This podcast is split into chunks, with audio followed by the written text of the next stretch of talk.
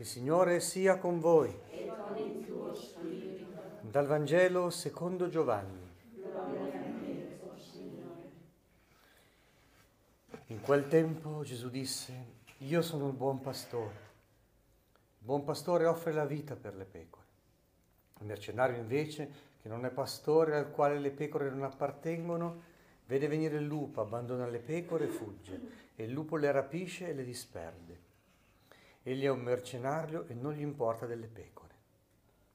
Io sono il buon pastore, conosco le mie pecore, le mie pecore conoscono me, come il Padre conosce me e io conosco il Padre e offro la vita per le pecore.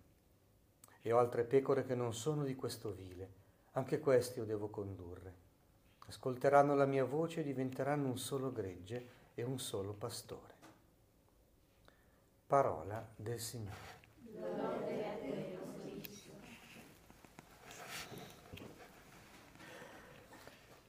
Consolate sapere che anche gente mo- dall'animo molto forte, dal carattere molto forte come Sant'Agostino, come San Francesco di Sales che oggi festeggiamo, come Don Bosco, alla scuola di Dio, alla scuola di Gesù, alla scuola del buon pastore, hanno capito delle cose importanti. Che l'amore è attrazione, che l'amore è dolcezza, che l'amore è compiacenza, che l'amore è amorevolezza che l'amore allarga le braccia e che impone un certo stile di vita, un certo stile nelle relazioni.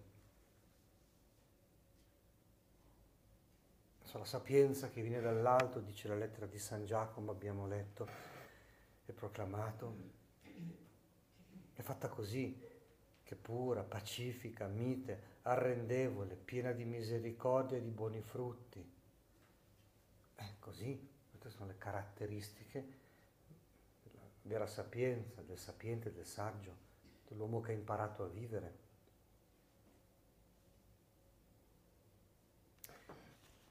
Poi guardate l'atteggiamento di Gesù, no?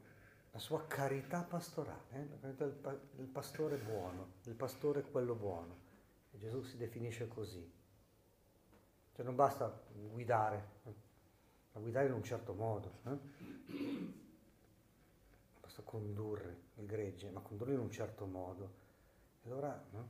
sorprendentemente, Gesù dice suo pastore, quello buono, che dà la vita, che non abbandona il suo gregge, che, dà, eh, che diventa la porta del gregge, che offre la vita per le pecore, che si preoccupa anche di quelle di altri ovili, che vuole radunare tutto intorno a sé Interessante che Don Bosco quando eh, deve scrivere qualcosa su quello che ha vissuto, cioè, intitola così, per radunare i figli di Dio dispersi. Ecco, c'è questo desiderio di abbracciare un po' tutto e tutti, nell'abbraccio di Dio. Allora, per solennizzare proprio mm, la festa di San Francesco di Sales, andiamo a vedere cosa insegna San Francesco di Sales perché è veramente molto interessante. Eh, nel, nel, suo trattato sull'amore di Dio eh, c'è una cosa che vedo che devo ripetere a tantissime persone oggi. Siamo diventati così materialisti che pensiamo che ci sono solo alcuni pensieri e sentimenti che tra l'altro sono un po' fatali, irresistibili. Siamo fatti così. E poi c'è subito l'operatività. Ecco, non è così appunto i grandi maestri spirituali, pur avendo un temperamento molto forte, hanno capito che l'amore è proprio attrazione, ecco Sant'Agostino, attrazione del bene. Nel linguaggio di San Francesco di Sales, compiacenza. Nel linguaggio di Don Bosco, amorevolezza.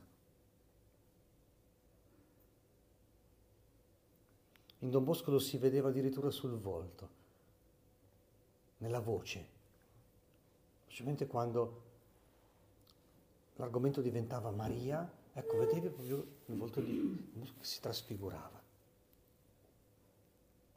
E allora leggiamo un paio di passaggi.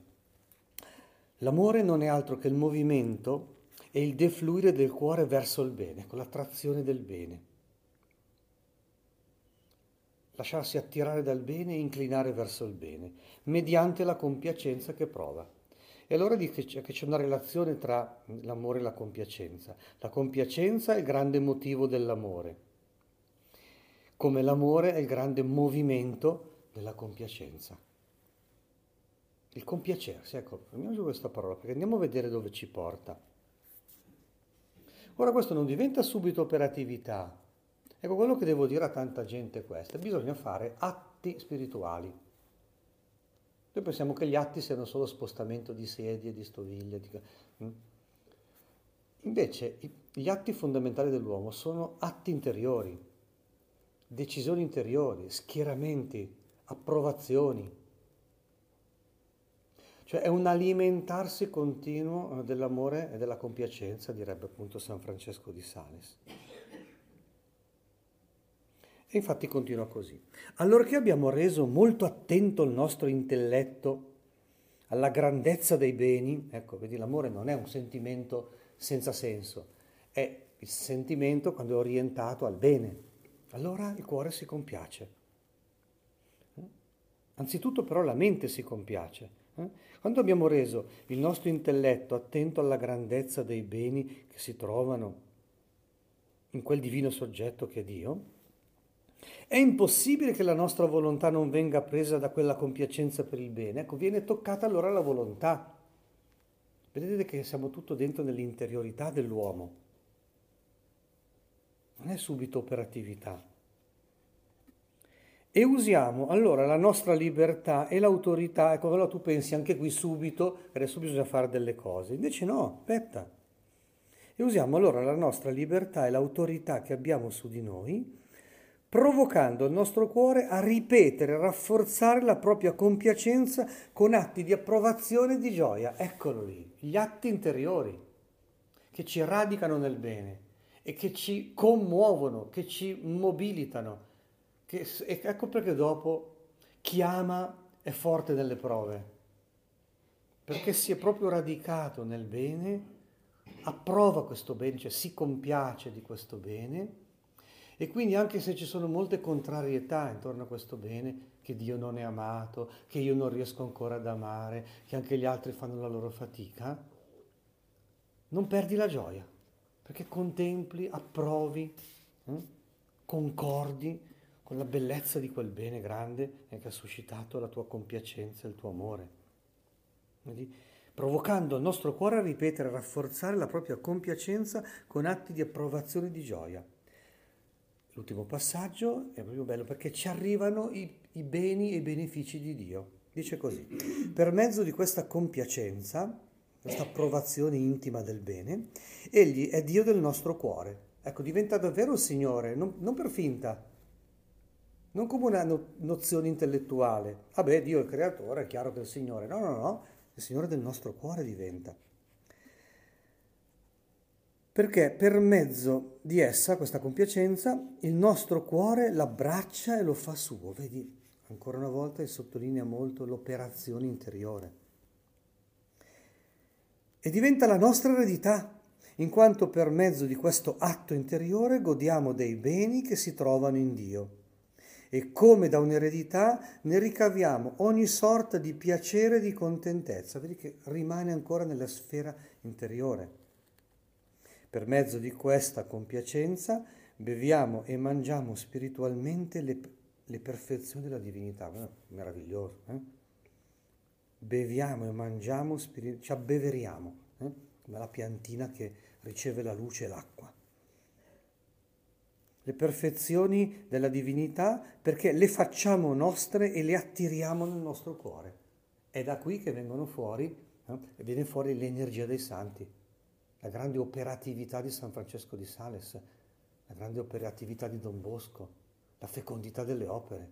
E da lì da un cuore che ama, che è attirato dall'amore e si compiace dell'amore. Signore Gesù, attiraci a te fa che ci lasciamo attirare dal tuo amore, fa che custodiamo il tuo amore nel nostro cuore.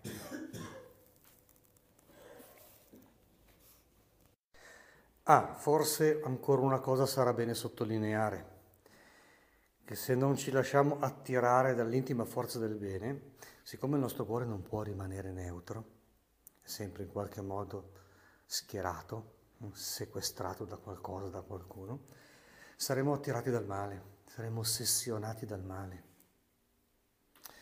E quindi invece di quell'intima compiacenza del bene, dell'amore, saremo agitati e preoccupati dal male, dalle paure, dalle minacce.